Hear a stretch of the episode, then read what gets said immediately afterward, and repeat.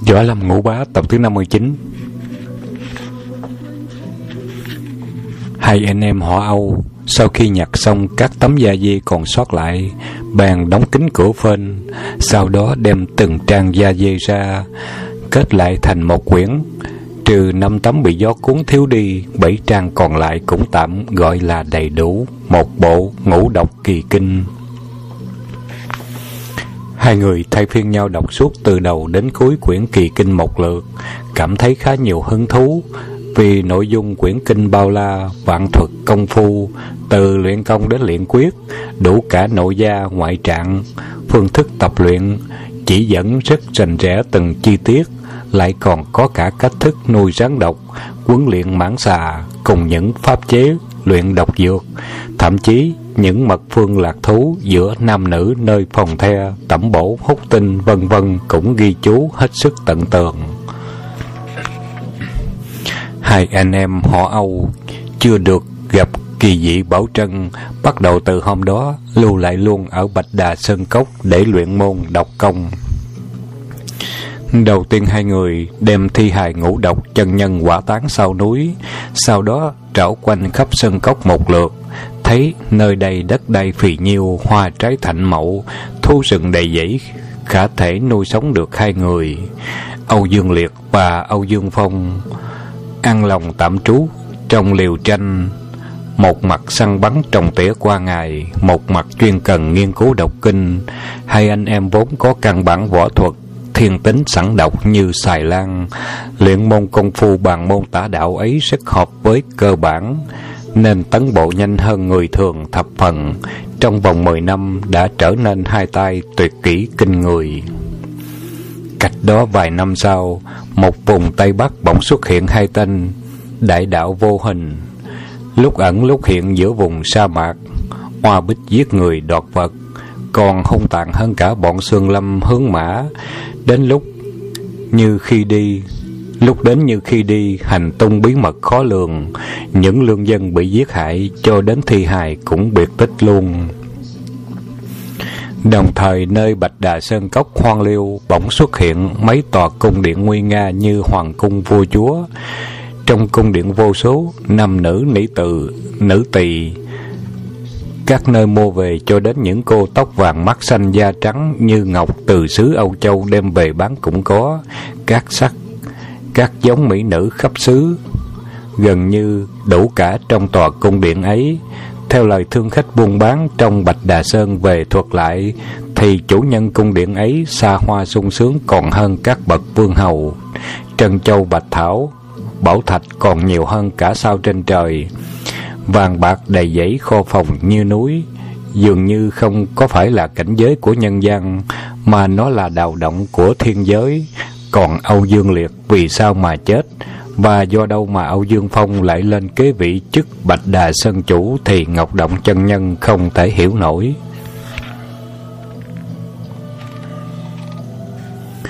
Ngọc Động chân nhân sau khi nghe Âu Dương Phong thố lộ tên tuổi ra, biết hắn là một ma đầu trứ danh ở Tây Vực, chân nhân vốn chẳng muốn giao du với tà đạo, nhưng lỡ cùng y gặp mặt chuyện trò, khó thối thoát được, đành ngồi xuống cùng y qua loa vài lời cho khỏi mít lòng.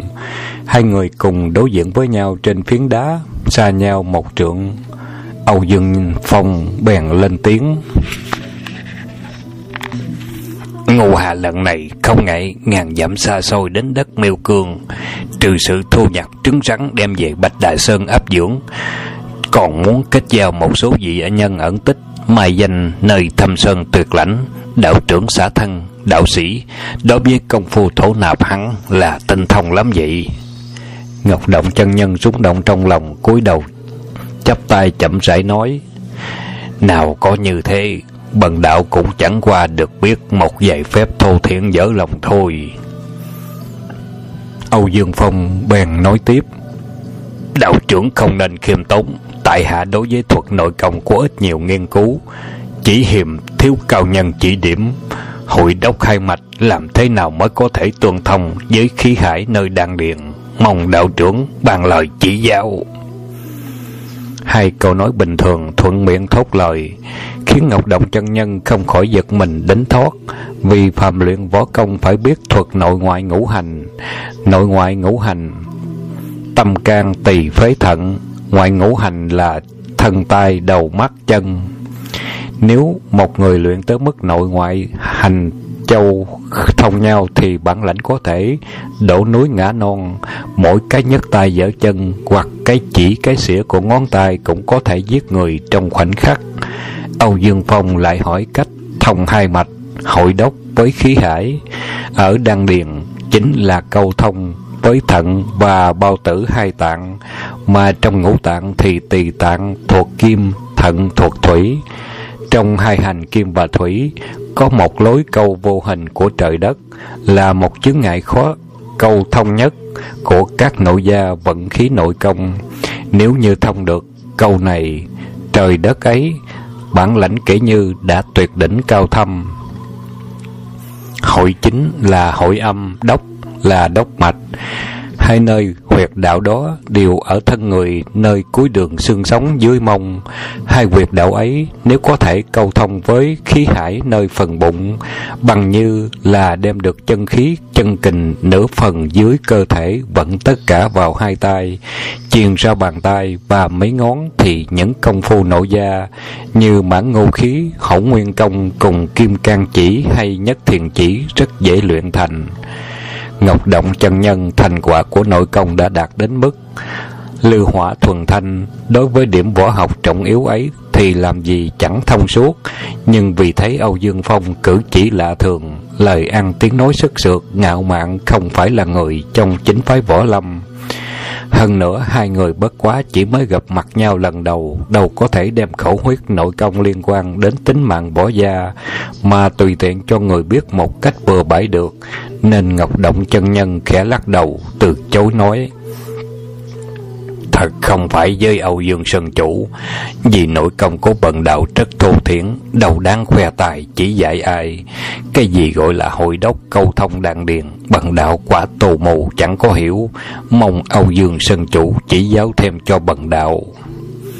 Âu Dương Phong hết sức bất mãn, dùng giọng mũi hừ một tiếng, tay áo phất trở ra ngoài mừng tượng như dùng tay áo phủi bụi trên một phiến đá, kỳ thật đã kẹp theo một luồng cương khí hùng mạnh đẩy ập vào kẻ đối diện.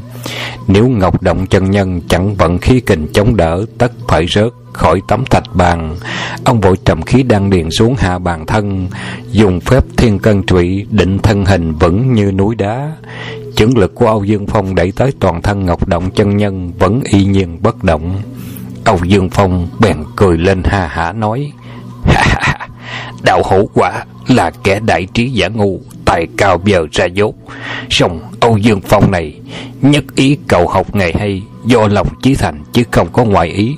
Nếu đạo hữu chẳng tin lời, ngu hạ có một chút lễ vật gọi là Nói đến đây, bèn từ ở trong túi lô ra, một sâu minh châu màu sắc lung linh, quả là dạ minh châu giá đáng liên thành, trực trở hào quang. Sâu ngọc ước độ hai mươi viên, mỗi viên lớn bằng trái nhãn, chỉ cần được một viên suốt đời cũng sung sướng ấm no. Âu Dương Phong dơ cao sâu chuỗi ngọc và nói tiếp nếu đạo trưởng bằng lòng chỉ dạy Âu Dương Phong, Thì sau Minh Châu này, Xin kính dừng đạo trưởng để gọi là lễ tương kiến. Còn mời đạo trưởng đến tận Bạch Đà Sơn Cốc, Cùng chung hưởng tiêu diêu, Lạc thú của nhân gian. Đạo trưởng có thể cởi bỏ lớp phong trần Để thưởng thức thế giới thiên đàng của tẩy xá Ngọc Động chân nhân thấy y ngang nhiên, đem vật ngọc ngà trần tục để lung lạc, mê hoặc mình, liền biến ngay sắc mặt, phủi áo đứng dậy nói Lời của Sơn Chủ sai rồi Bằng đạo là kẻ xuất gia cầu đạo Tuyệt bỏ lợi danh tham dục. Âu dân Sơn Chủ lại dùng vật ô quý này để dẫn dụ kẻ xuất gia. Chẳng lẽ định phá hoại giới hạnh thanh tu của tôi sao? Đạo chẳng đồng Chẳng nên giao kiến Bằng đạo xin tạ từ nơi đây. Ngọc Động chân nhân nhìn thấy Âu Dương Phong là người hạ tiện vô cùng, lòng dạ lại lan độc hiểm ác, nên chẳng muốn lâu thôi buộc rằng với y thêm làm gì, bèn đứng dậy cáo biệt. Âu Dương Phong thấy Ngọc Động chân nhân không bị mình lung lạc được, bèn cười lên gian hiểm, xách cây đàn tranh đứng dậy, cất tiếng cười âm trầm nói: "Ha ha ha, đạo trưởng, trụ tính không uống, đòi uống rượu phạt chăng?" Ngọc Động chân nhân chưa kịp đáp lời thì Âu Dương Phong bỗng ngầm vận nội kình bức đứt dây vàng xỏ ngang chuỗi Minh Châu, vùng tay rải một cái. Hai mươi viên ngọc quý thẳng băng một đường tự như một chuỗi sao xẹt lửa hoa bay vút ra, mỗi viên ngọc đều nhắm chuẩn yếu huyệt. Trên châu thân của ngọc động chân nhân lao nhanh tới chân nhân tay trái đang phe phẩy, chợt thấy âu dương phong đem ngọc quý thế cho thiết đạn bắn vào người mình theo tuyệt kỹ mãn thiên sái kim tiền. Trong lòng không khỏi nổi giận, tay áo cuốn lên một cái, phất trần bên phải, đảo vùng loan loáng. Vù vù lên mấy tiếng, hai mươi mấy viên ngọc nhanh mạnh như những hòn đạn sắt kia đều bị ngọn phất trần của chân nhân cuốn gọn. Vận sức rủ một cái, từng viên ngọc quý rơi trên mặt đất vang lên những tiếng kêu nho nhỏ và nát biến như bột vụn. Âu dương phong biết rõ công phu dùng phất trần để đánh bể những viên ngọc quý vừa rồi. Ngọc động chân nhân vừa sử dụng tên là ân lạc quần nga, là một tuyệt kỹ tinh hoa trong kim cang nội gia công, tức thì đổi ngay sắc mặt tươi cười vòng tay nói à, cầm thất lễ tại hạ nhất thời lóa mắt. Không biết đạo trưởng là vị cao nhân bụng đầy tuyệt kỹ nên múa rượu qua mắt thở thật khổ thẹn vô cùng mong được tha thứ. Ngọc Động chân nhân thấy y đã nói thế Không nỡ làm mất mặt đối phương Nên cũng ôn tồn cúi đầu đáp Dù lượng thọ Phật Âu xưa Dương Sơn Chủ quá lời thôi Xin tái kiến. Ông vừa quay người bước đi thình lình sau lưng Nghe vù một tiếng Rồi có một vật binh khí xé gió kẹp theo cả tiếng dây đồng ù ù rất lạ tai nhắm ngay lưng mình quét xả tới thật là một sự đột kích vừa nhanh vừa mạnh không thể lường trước được Ngọc Động chân nhân chẳng ngờ nổi Âu Dương Phong sâu hiểm độc ác đến thế. Lửa giận ông bốc cao lên đầu, không còn vị nể gì nữa. Ông lại biết rõ khí giới của Âu Dương Phong đang dùng độc kích mình chính là cây đàn tranh quái dị nọ, mà cây đàn tranh của y dùng thép rồng đúc thành, dây huyền làm bằng gân nai thật già, có thể thay thế khí giới tấn công kẻ địch. Ông dù muốn tránh cũng chẳng kịp nào. Ngọc Động chân nhân chỉ còn cách quay phát người lại, Cánh tay phải gạt mạnh trở ra. Chân nhân định bụng dùng nội lực kim can kình, Lấy sống bàn tay bẻ cây thiết tranh của Âu Dương Phong. Sau đó trả lễ một đòn sát thủ Để y nếm mùi lợi hại. Ngờ đâu cây thiết tranh của Âu Dương Phong lại tầm phỏng bên trong. Đầu tranh có lưỡi gà, Đầu lưỡi gà có gắn hai con rắn giả đúc bằng chất huy nhuyễn can. Thoa lên lớp sơn đen, in hệt như rắn thiệt. Miệng rắn lại có hai chiếc nanh thép sắc bén tẩm luyện trong nọc độc rắn. Có thể tự động nhả ra táp như rắn thật cắn phải vậy ngọc động chân nhân chẳng dè cây đàn tranh ấy, lại có dấu thứ ám khí độc giết người kia. Cánh tay trái vừa chạm phải cây đàn, tức thì vuốt vuốt hai tiếng xé rít trong không khí. Từ trong cây đàn bỗng vắng bắn ra hai vật lạ giống như đầu rắn chích vào phía sau bả vai một cái đau nhói. Liền khi cảm thấy nơi chỗ bị chích vừa ngứa vừa tê chân nhân lập tức biết ngay là một phút vô ý bị trúng phải ám khí của tên ma đầu. Lửa giận càng sung tim quát lên như sấm. Quần du sĩ, bần đạo cùng mi liều mạng mới được. Miệng quát, tay đã vù ra chưởng quét tréo vào người âu dương phong. Âu dương phong thấy mình được thế, đắc ý cười lên như điên, nhảy lùi ra sau, nhanh như một cuồng cơn gió băng mình qua gọp đá chạy lủi vào sâu vào rừng sâu. Ngọc Động chân nhân căm hận cực cùng, tay phải vung mạnh đuôi phất trần quay ngược như mũi phiêu thương lao vung vút vào phía sau lưng của gã ma đầu. Âu Dương Phong lẹ như cắt lũ tuốt vào rừng tràn về một phía, đuôi phất trần lao chẳng trúng. Ghim sọc vào một thân cây rừng, cán phất trần lúc sâu vào thân cây trên nửa thước. Âu Dương Phong lõn sâu vào rừng, cất giọng, nói giọng lại. Lão thầy chùa mũi trâu còn định ăn thua với ta nữa sao chỉ một giờ sau là mi, Là ra ma rồi đó. Liệu mà tìm chỗ trông thay đi? Ngọc Động chân nhân sực như nghĩ lại, cũng phải. Mình đã trúng ám khí của đối phương, Nếu còn theo đuổi giao đấu, Dùng sức chạy nhảy thì càng mau chết. Và nếu cùng đối phương giao tay, huyết mạch càng gia tốc để lưu chuyển khắp châu thân, khí độc vào tim phổi công phạt càng mau hơn. Một giờ đồng hồ sau là ngã chết chẳng phương cứu chữa. Ngọc động chân nhân nghĩ thế, bèn lớn tiếng quát mắng. Tác tử, bần đạo cùng mi, người dân kẻ lạ, chẳng quán chẳng thù. Người lại đang tâm hạ độc thủ ta như thế này, còn mặt mũi nào mà tự xưng là tông sư miền tây vực thật là quân tồi bại xài lan âu dương phong từ bên trong rừng cười lên khanh khách, nghe rất quái dị và nói tuy ta hạ độc thủ hại mi, nhưng trên người ta vẫn có thuốc chữa. Nếu mi còn muốn mạng để cũng dễ. Chỉ cần đưa ra yếu quyết, nội công thế nào để câu thông thận tỳ hay hai mạng. Xin lỗi, câu thông thận tỳ hai tạng khai xuyên cây cầu thiên địa của bản thể, ta sẽ lập tức chữa người hết độc ngay. Còn có thể quá địch thành bản, chết sống hai lòng, tự ý người chọn lấy. Khe khe khe khe y càng cười, ngọc động chân nhân nghe lửa giận càng sông cao, cảm thấy nơi bộ phận bị thương ngứa ngáy dần dần lan rộng ra xung quanh sau bả vai nhức người như trăm ngàn con ong độc đang cắn phải. Ngọc động chân nhân giọng căm thù nói âu dương phong, mi tưởng dùng thủ đoạn để tiện hàng hạ ấy có thể bức bách ta phải khai yếu quyết nội công cho mi học sao? Bần đạo dù chết, chí vẫn không sờn. Thà bỏ mạng chứ không thể chỉ dạy tên học trò đi tiện và vô sĩ như mi. Hơn nữa ta vẫn có thuốc để dạy đọc được, mi đừng có lầm. Nói đoạn quay người dùng thuật phi hành chạy vung bút ra khỏi sân cốc. Ròng rã, một đêm hai ngày mới vào đến địa phận thành đại lý, nhưng vì sức đã cùng kiệt để tranh thủ với số độc tố đang lan dần trong cơ thể. Tới bờ tường hoàn thành thì thần trí đã mê man, dở hôn dở tỉnh, nên vừa gắng sức thoát khỏi tường rào, đã từ trên mái ngói lăn rớt xuống đất, nhưng vẫn còn cố định được trí nhớ nhờ đòn cẩm giúp mình chạy chữa vết thương. Đoàn cẩm sau khi nghe xong Dẫn đến tóc tai dựng ngược, Hận không được tức thời đến mãn thương sơn Tìm Âu Dương Phong để trả hận.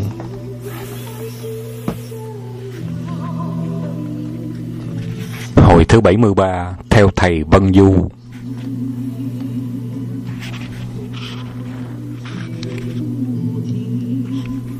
Bắt đầu từ ngày ấy, Ngọc Động chân nhân lưu lại Đại Lý Thành để dưỡng thương. Ba tháng sau mới phục hồi công lực như cũ. Một hôm, đoàn hoàng gia bèn mời chân nhân.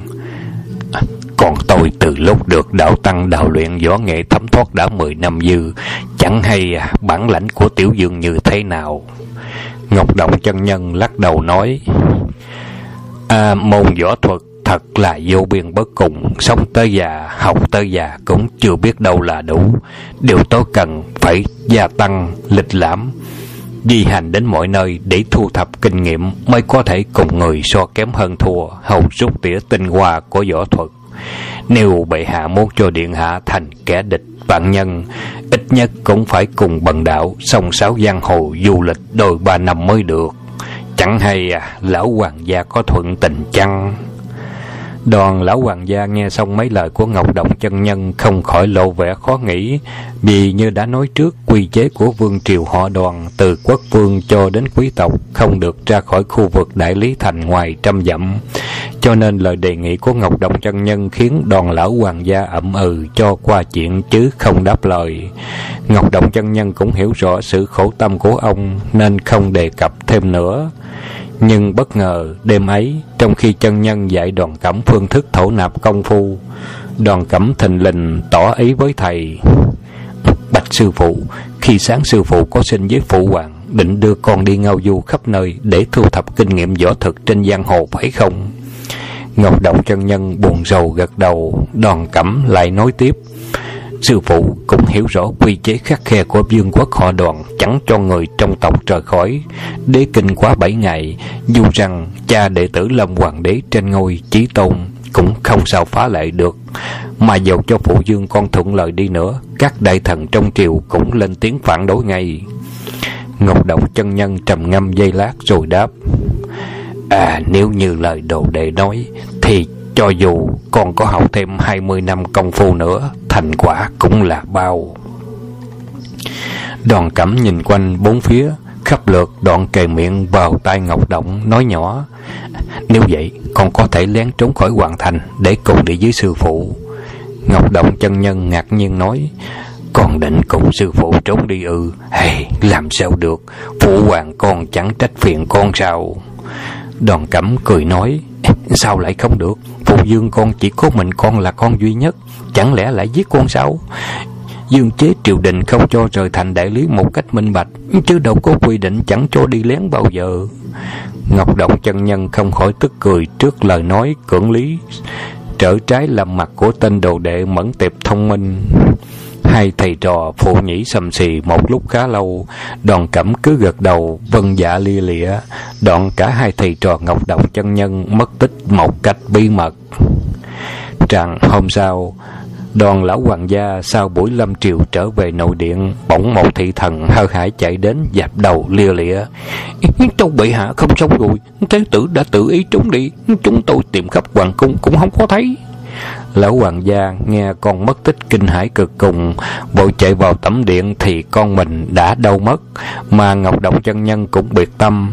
Trong cung mọi vật, niêm phong bất động, Chỉ thiếu một số quần áo tùy thân Cùng chút ít tiền bạc tế nhuyễn. Lão hoàng gia dậm chân thang. Ê, khổ thật.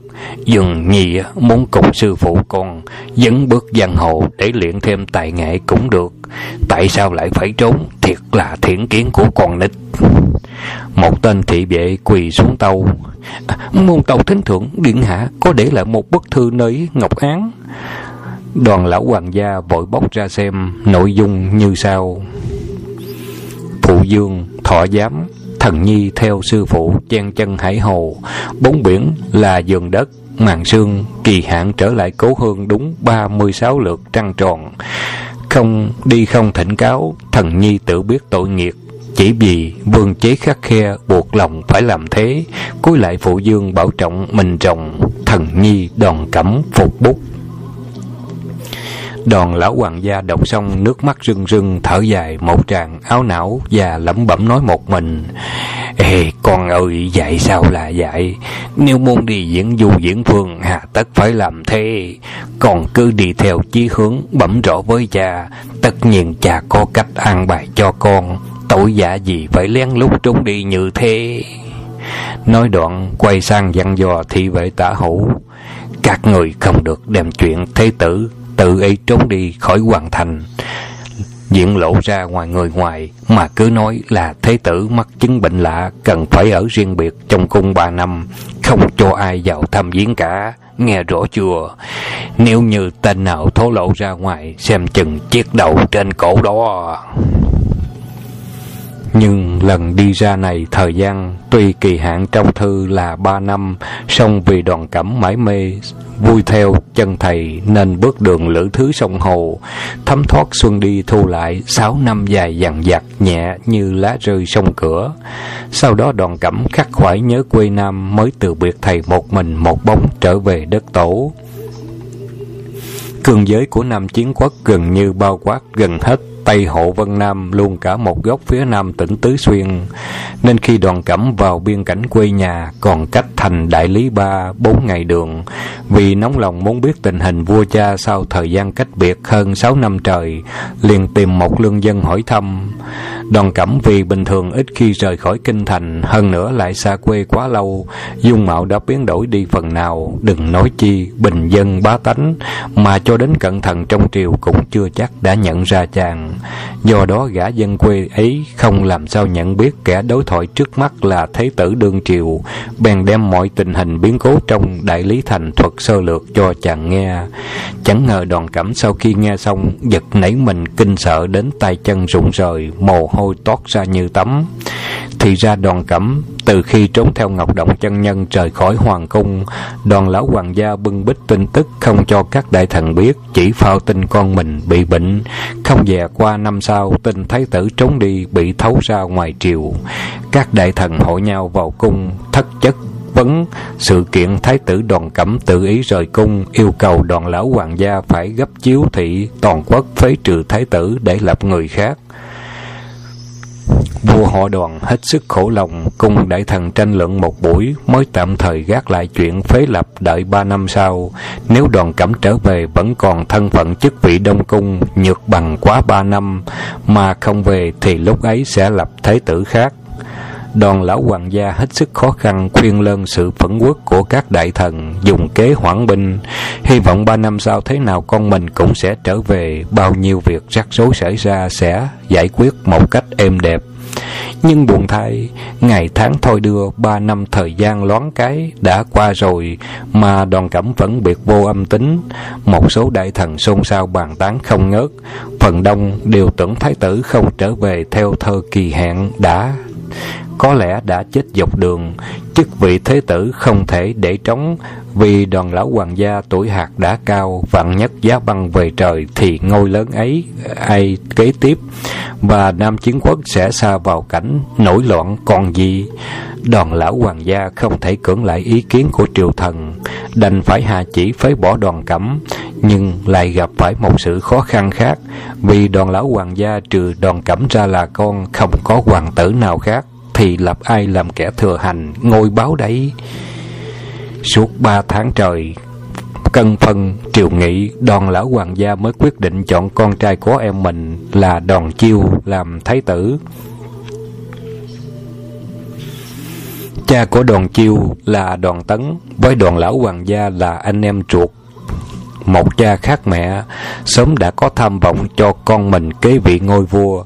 Giờ đây được lão hoàng gia chọn con trai làm thế tử thật là một cơ hội tốt cho y biết mấy.